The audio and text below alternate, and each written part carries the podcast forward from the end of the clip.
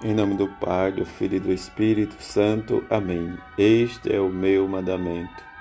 Amai-vos uns aos outros. Sexta-feira da quinta semana da Páscoa.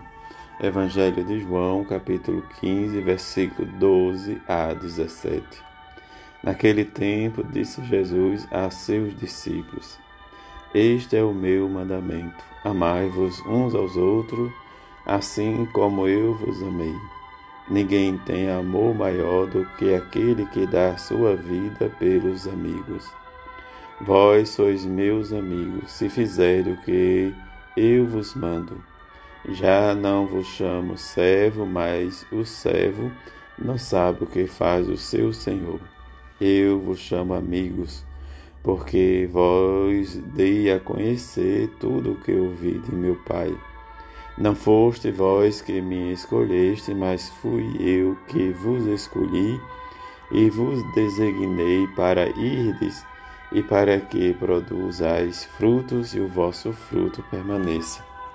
O que então pedirdes ao meu Pai em meu nome, ele vos concederá. Isto é o que vos ordeno: amai-vos uns aos outros.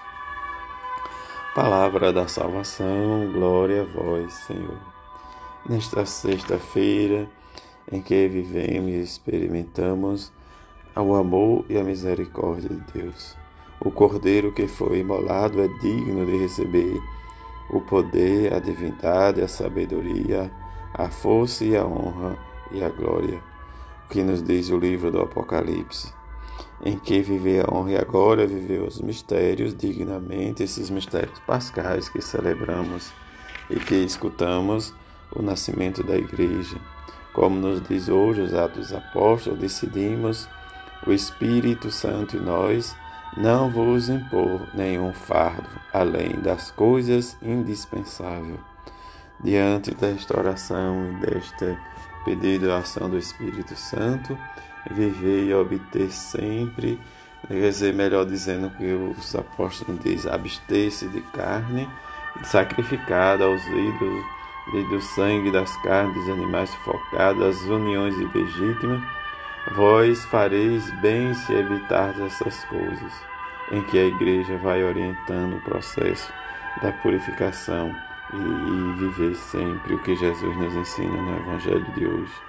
Este amor, e não mais servo, mas amigo, porque o amigo sabe o que realmente o outro faz. Diante das circunstâncias, identificar ou melhor, a nossa identidade como cristão vem do amor e é o amor. Diante, às vezes, dos nossos discursos, nós precisamos entender o ensinamento de Jesus e compreender aquele que tem dificuldade de amar não é discípulo de Jesus. A pessoa pode até achar que somos bons cristãos, mas Deus conhece o nosso coração.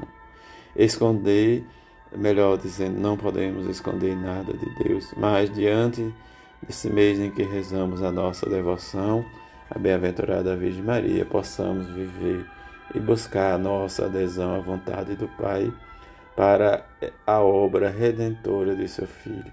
Diante da ação do Espírito Santo, em que a Virgem é para a Igreja um modelo de fé e de caridade, em que viver isso nos leva a viver a única Igreja, sendo até a realização exemplar de uma igreja da unidade. O papel em relação à igreja e a toda a humanidade vai sempre e se torna às vezes mais longa e dolorida, porque nós temos dificuldade, como o próprio Jesus nos diz, deste amor e amar uns aos outros.